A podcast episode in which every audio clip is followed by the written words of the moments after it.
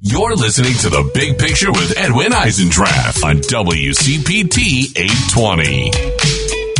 Hello, everybody. So, um, what you're about to find out is that, you know, for Father's Day, I just scheduled people that I love to talk to, you know, wonderful people and, and you know, friends. So, uh, Yasmin Radjy is back. She, uh, the executive director of Swing Left.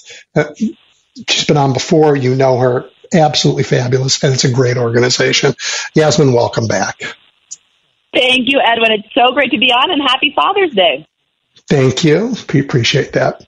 So do, do me a favor. Let's just cover some old ground first because occasionally we do have new listeners. So describe Swing Left and how it's grown and, um, and you know, and, and, what you're up to.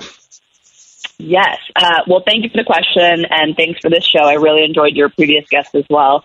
Uh, Swing Left is an organization that started in 2017 in response to the election of Donald Trump. And the organization's mission has been really simple from the beginning.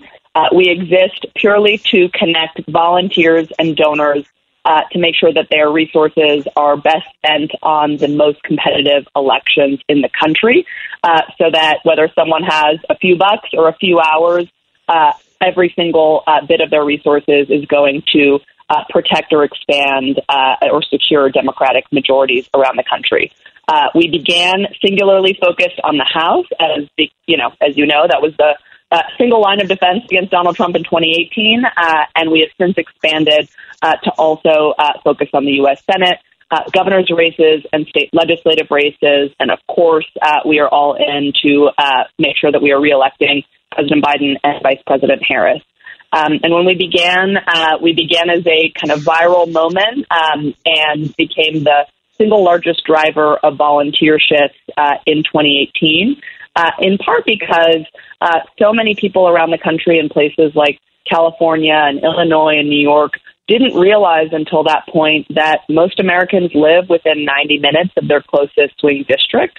And so a lot of new people, um, you know, joined the fold uh, of our organization and have stayed involved in really inspiring ways. And we've grown and grown ever since. We now have a million members nationwide, uh, not just in the battleground states where, of course, we need to make sure that we've got a really strong presence of activists and donors, but also in what we call blue corridors, places like San Francisco and Chicago and New York City. Uh, again, 90 minutes away from swing districts in every single one of those cases, but also real important hubs of uh, energy, activity, and resources um, that we have a, as a party haven't invested in in the same way that we have in battleground states. Yeah, and and COVID also taught us that, you know, for those who are in Chicago or San Francisco who can't actually even make it 90 miles, there's still stuff you can do even if you never leave your basement. That's right. That's right. That's right. All right. So, so uh, new cycle, new targets. Talk about, you know, which campaigns, which elections you're focused on and how you arrived at those. Yeah, so, well, I think the last time we spoke was right before the Wisconsin Supreme Court race, which, of yep. course, we won. Uh, we are so proud of that. And um, as though we didn't need a reminder of the urgency of the impact of that, um, as you saw, the Supreme Court uh, just called the Alabama congressional uh, district uh, a racial gerrymander, and the issue of redistricting has reemerged to the forefront of our national democratic strategy. We've now got a majority in the Wisconsin Supreme Court, and the uh, gerrymandered lines in that state are now fair game uh, for a fair court to look at. So already seeing the potential fruits of the labor of fighting for uh, representation of small d Democrats uh, in courts across the country. So that's how we started the year. Uh, we are now working on two other odd year uh, elections Number one is the upcoming Ohio ballot measure. This is the first ballot measure that we have taken on as an organization. And for folks unfamiliar, that's coming up on August 8th in Ohio. And essentially, it's a ballot measure um, about the sort of twin fights of uh, democracy and reproductive freedom. Um, I can share more about that. Uh, I'm sure this will be a big subject of our conversation, but uh, that's going to be a huge priority for us. The Virginia legislative election uh, is coming up in November. That's going to be a huge priority for us. And then we also launched our Win Back the House campaign uh, because, as you all know, Edwin, um, the majority by the uh, Republican majority in the House was so laser thin. It was just 6,675 votes, which is almost a rounding error. I mean, that's just what we organizers like you and I call a field margin. Um, and so we started our Win Back the House campaign earlier than we've ever done that before to make sure we're organizing uh, to win back uh, a Democratic majority that's just within reach. Oh my gosh, there's so much uh, to think about in what you just said. For one, um, the reason why we have to fight to win back the House is that mm-hmm. the um, forgive my rhetoric here, but the illegitimate and corrupt Supreme Court that just mm-hmm. looked at uh, redistricting in Alabama and couldn't find a way to say it was legal. Um, so they That's said it right. was illegal. But they had the case in February a year ago and they didn't take it. So they forced people to vote in districts that are unconstitutional, which is why the Republicans have the House. So I mean, uh, no no courage awards for uh, for this. Um, That's right.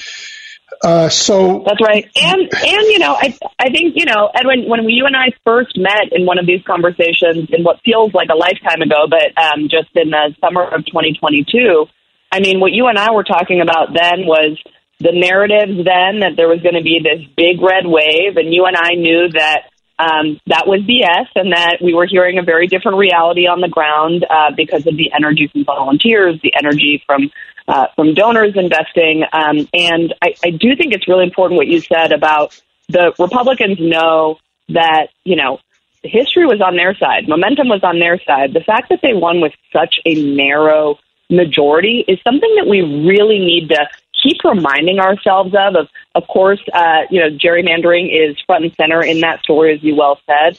But it's also that the majority of Americans, and your previous guest was uh, was talking about this quite a bit as well. The majority of Americans agree with where the Democratic Party is on democracy, on reproductive freedom, on uh, on preventing gun violence, on marriage equality, on every issue under the sun. And Republicans know that they don't have a path to victory in these places absent changing the rules, which is what they're doing in Ohio, uh, or they're trying to do in Ohio in this upcoming uh, ballot measure. Uh, and again, we can talk more about that.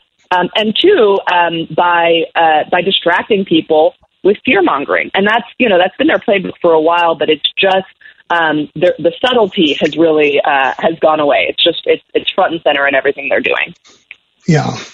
Okay, let's talk Ohio. We spent a good deal of time on this last week when you weren't here, and I was talking to Ohioans, but it's worth revisiting.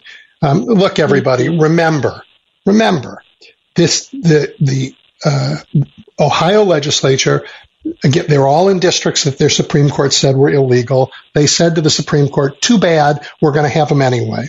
They had an election with those districts uh, against the ruling of the Supreme Court.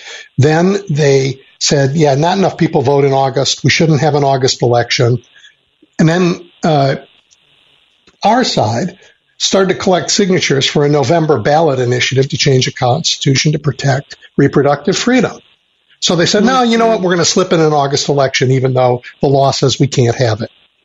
And yesterday, for gosh sakes, the new Ohio Supreme Court, because they changed the rules on how you get them, they got rid of the Supreme Court that said the, the uh, legislative districts were illegal, and they got a Supreme Court that would say it's okay to have an election in August, even though that election's illegal, which is what they're doing. The state legislature didn't change the law about August elections being illegal, but they're going to have one anyway for the sole purpose of sneaking a ballot measure on in a time when very few people vote um, to make it harder to change the Constitution. Right? So they want to take away the ability to check their power their power, which mm-hmm. is a mm-hmm. minority power um, that is illegal, but nonetheless, there it is. So right. enter Yasmin, who is going to fix this problem for everybody. Um, well, hopefully with a lot of partnership from uh, the listeners on this call, because this is an election that, um, you know, even for folks who are not in Ohio, it, impact, it impacts all of us. It's impacting our democracy and our and our freedoms And I think it's important to zoom back out to 2022. Abortion was on the ballot, literally on the ballot as a ballot measure in six states. In three of those states, it was proactive ballot initiatives, and three of those states, it was uh, negative, is trying to you know limit abortion rights. And in all six of those states, reproductive freedom won. And, you know, that includes in places, as we've talked about, you know, quite a bit ever since, places like Kansas. These are not, you know, Democratic stronghold states, big blue parts of the country. A lot of really purple and red parts of the country. Abortion rights still won because 80% of Americans believe in the right to reproductive freedom, even if they might make a different personal decision for them or for their family. And so, you know, I think is really, really important. And this is where the marriage between the anti-reproductive freedom and the anti-democracy movements is, you know, it's becoming a really uh, a close marriage. Um, is that, as you well said, Republicans in, you know, in their uh, gerrymandered supermajority in Ohio, uh, they knew that if abortion rights went on the ballot, they would be state number seven, or by then maybe you know more than seven, to have abortion rights enshrined into law in their state and they knew that getting uh, getting to a win there would be too hard because states that are more conservative than Ohio were having outcomes that again were not what the conservative extremist Republicans in Ohio wanted. And so what did they do is what they, you know, do over and over these extremists in states like Ohio is they decided to rig the game. And so that is what's on the ballot in August. As Edwin, as I think you laid out beautifully, it's a two part election. There is a last minute uh, last ditch effort by the Republicans in August, a time when elections don't typically happen. So folks are who are working, you know, many jobs and who are taking care of their families and who are doing all sorts of things and not necessarily sort of political junkies and paying attention to all this stuff are not going to know that there's an election unless we do a lot of organizing to let them know and let them know why it matters. And so they know that the timing is last minute. They know it's a tough timeline. And they also know that this is really confusing, right? Like, so there's an initiative and, or there's a ballot measure in August, and then there's another one in November, and in August, if you support democracy, you should vote no, but then you should vote yeah, you know, it's all very confusing by design, right? And so I just think for every person who listens to your show who um, is worried about democracy and reproductive freedom, getting involved in Ohio is going to be absolutely critical. We don't have to convince anyone to come to our side. We just need to get our side out to the ballot uh, or out to vote, and we will win in August and we will win again in November. And again, it's coming up. It's right around the corner. It's August 8th. And something I'm really proud of is, you know, we have already, uh, Swing Left volunteers have been phone banking, and then our affiliate organization, Vote Forward, launched a campaign for folks around the country to write letters directly to uh, women between the ages of 18 and 35 who, according to our targeting, are likely to support reproductive freedom and democracy. And uh, within the first 24 hours, actually less than the first 24 hours, 40,000 people signed up to write those letters, downloaded letters at their homes uh, to start writing handwritten letters directly to those voters because again, this is going to impact Ohioans directly. It's also going to impact all of us because guess what? If we lose in August, if we lose in November, especially if we lose now in August from a momentum standpoint, the people that that's going to hurt is not just the people who will be impacted by the issue. It'll also hurt Senator Sherrod Brown's chances at reelection because donors, supporters will think, you know what, Ohio is too far gone. I'm not going to give him my $100 check. I'm going to save it for another campaign. The people who are going to suffer are Congressman Greg Landsman, Congresswoman Emilia Sykes, who are absolutely fundamental for our ability to win back a House majority. Um, they are going to have a harder time, again, convincing people that Ohio is a state worth investing in. And so uh, Ohio is absolutely a state worth investing in and that investment needs to start now, and we need to win in uh, in August in order to keep that momentum up till November. Listen, everybody listening, go to Swing Left's site and sign up. It's so important, and it's so much harder um, than it should be. You know that um, Ohio is also on the verge of passing a new higher ed law. Um, mm-hmm. which is an appalling piece of legislation. But among the things that's going on, it's, it's going to be harder for all of those students at Ohio State to vote. They're already making it harder with voter ID laws. Um, so, so the very target population that Yasmin's talking about is one the state is trying their level best to make it hard for them to vote. That's right. That's right. That's right. And they're uh, attacking from all fronts. So we've got to be doing the same and defending ourselves on all fronts. Look, if you're frustrated and you're listening, please know that it's a lot of people, but only, t- according to this poll I read you at the beginning of the show, only 10% of Americans believe government is run by Satan worshiping pedophiles, right? I mean, it's, it, and only 20% think the last election was stolen. It's an ungodly big number, but it's nowhere near a majority, right? And they don't get to run the country. That's right. Yeah, and I think that's a really important point. Um, it, it is so easy at any moment in this very long fight for our democracy to to feel like we are losing hope and to read devastating news headlines because there's a lot of devastating stuff happening. And I think, as you said, the things that we ought to continue returning to and reminding ourselves of are number one, that the vast, vast, vast majority of Americans, as you said, are with us on every single one of these issues. I mean, you look at the polling for any issue that Democrats are fighting for, it's not 51%. It's like 80% of Americans are with us on uh, gun violence prevention, 80% on abortion rights, more than 80% on marriage equality. The list goes on and on and on. Well, and, and, then you get to banning. Yeah. Book banning is off the charts. Book banning. It's like 3% totally. in favor of it. Totally. Yeah. Totally. But you know, I think the I, I remember, um, you know, I was I, I joined briefly the Biden Harris administration uh, as a quick detour from uh, electoral and organizing work, and something that I said then that I really believe now um, is that we were we believed in our bones in bipartisanship, not just in rhetoric, but in what we were doing in the administration of working with Republicans, working with independents on the ground who agree with what President Biden is doing, who agree on all these issues.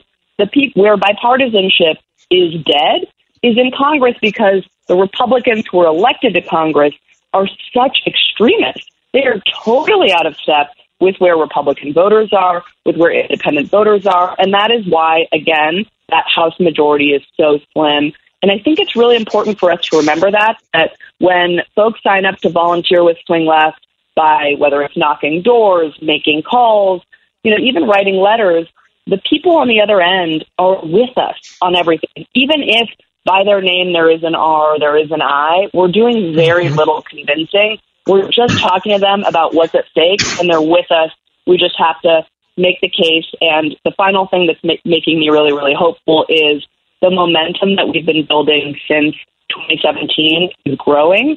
And I think that's really important for folks who maybe haven't volunteered for a while or haven't donated for a while or feel like it might be too early in the cycle, we've got to keep the momentum up and make this work year round, long term, a habit. And that is how we're going to win, um, of course, in 23 and 24, but also for the long haul. You talked a little bit about how we get dispirited because the news of, you know, the increasing velocity of outrages um, is in our face all the time, you know. And mm-hmm. and I, there's sort of two things to think about that. One, when a when, when uh, autocratic power is losing, it's when they do their worst stuff. And so they're mm-hmm. losing and they're doing their worst stuff. But what we don't talk about enough, it's one of the reasons um, in addition to you just being fabulous and me enjoying talking to you, that I want you on this show is that something else is happening, just isn't reported on the same way. The left, the people who aren't part of this right wing nonsense have organized. Mm-hmm. And there are organizations right. like Swing Left that didn't exist before. There are state parties right. that have got their act together, Democratic state parties in a, in a new way. You know, I'm from mm-hmm. Illinois where, you know, where politics was always the Democratic Party was um, sort of big labor and big mayors. And, you know, the, the, labor is still part of the coalition, but it's different. The big mayors, you know, it's different. Um, instead, we figured out the party organizations like Ben Wickler in Wisconsin, like uh, mm-hmm. Lavora Barnes in Michigan, now North Carolina, um, Arizona. The Democratic parties are organizing differently to actually create on ramps right. for people. And then there are adjacent organizations like Swing Left that right. that you know for people who are just like okay I don't want to be part of a party but I'm but I'm mm-hmm. party to the country that there's a That's path to get involved. And so that so right. much of that's happened. And people forget, but what was the biggest protest in American history? It was the Women's March. Mm, I, I, think the next biggest right. one was um, Black Lives Matter. Just that's mass, right. right? So, so when people are thinking, "Oh my gosh, there's nothing we can do with a big red wave," right? We see it every day. They're just the outrages are all we see in the news. Open your eyes past those headlines. Listen to That's Yasmin. It's fabulous what's going on to fight back.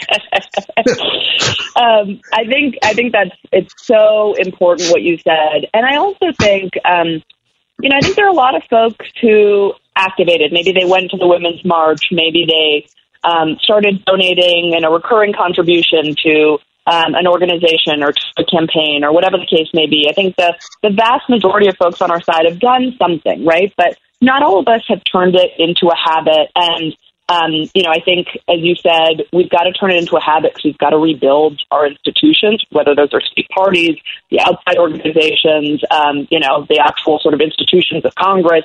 All of that is rebuilding institutions is generational work, so we've got to get into the habit.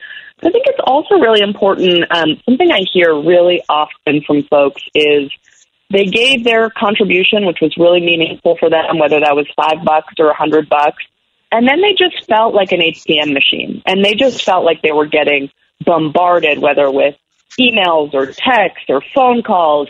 You know, if you don't donate another $5 right now, and that $5 might have been really meaningful for the donor. If you don't give another $5 by the end of the day, then you obviously, you know, hate democracy or whatever, right? And so I think there's also something really important, and this is why I really believe in our work at Swing Left, which is if we are serious, and we are as a party and as a movement, about the long term, year round work that also requires rebuilding our institutions, then we've also got to rethink um, the relationship and the sort of social contract that we've got with the people who are donating those $5 or who are making phone calls for 30 minutes or who are writing letters for an hour on the weekend.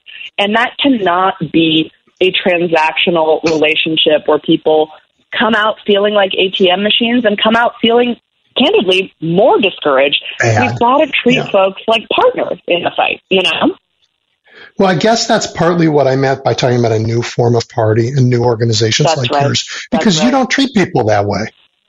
That's right, and we're we're really serious about it. I will I will leave this job if we start treating people differently than how we do. I mean, it's my yeah, predecessors yeah. deserve so much credit for setting a really, really uh, sort of inspiring model here, which is, and we have the, the words out in black and white on our website, which is we never sell our list to other organizations.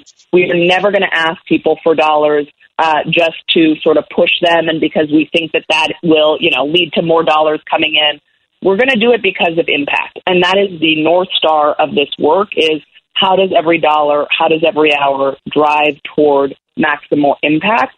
And that, you know, if we want, if we, if we feel the urgency that we do, then that means that we've got to be as serious about building trust as we are about sort of A/B testing an email and building trust. Yeah. As you know, as every human who does this work knows, that takes time. And so, um, you know, I hope that folks, uh, including the folks who may feel disillusioned sometimes when they look into their email inbox and feel like they're just unsubscribing, um, you know, this is it's a commitment um, from the top to the bottom and all the way back up in the organization that we are never ever going to treat people transactionally, um, whether they're volunteering or donating or here to learn. And that's also a lot of people don't have time and don't have money, but want to know what's at stake and talk to their friends about it. Um, and we view them as partners in this fight as well. I was going to um, tell people about uh, Donald Trump fundraising emails so we could compare and contrast here. But but I so, but listening to you talk, something else came to mind that's so important. We talk about the fight we want to have. Um, and mm-hmm. why it's so important. We don't often mm-hmm. talk about the country we're trying to build. But just, mm, I just, good. I want people who heard, just heard that answer to hear the values that are in that answer. Because this was about politics, but it was also about building a community where we treat each other with respect, where we treat each other as humans, as we want to be treated mm. ourselves, where everybody gets to be involved and play the role that they can best play. This is about the country we want to build. It's not just mm-hmm. about the campaign we're in. They're related. They're not mm-hmm. identical, but you have to hear that. Right. And it's That's not right. the same email right. that you get from Donald Trump or in, in my right. case from one of his kids. Yeah. That's right. Yeah. well, I'm sorry that you're on a kid's email list. That seems like a very dark email list to be on. Oh, but can, can I tell you? I just I, I might as well.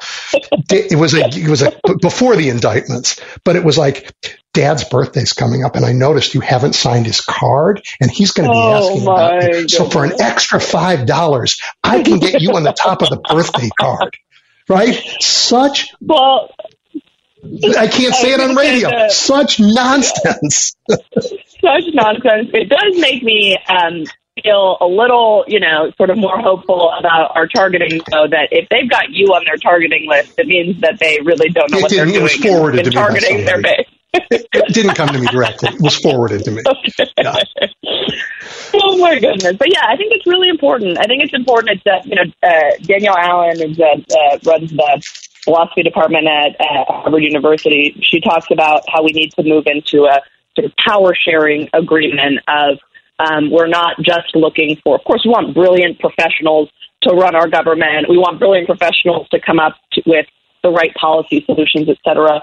But we also want to be in a power sharing, um, you know, agreement with being people with skin in the game of the fight of our, for our democracy. And I think about that a lot with swing left groups around the country. These are not folks who are, you know, they're not without their opinions. They're not without their extreme sort of talents and skills and agency in our politics. And what I really love, and it's not sort of our original model. This was the model on the Obama campaign. This is the Obama. Uh, this is the model in so many long-term organizing uh, networks, including you know the Industrial Areas Foundation that sort of built the model of relying on the talents and the skills of people who don't work in politics full time and who have other careers and other interests and other professions that relying on them to be partners in the rebuilding of our democracy. And that is, I think, as important as getting those brilliant technocrats uh, to come up with the best policy solutions, et cetera.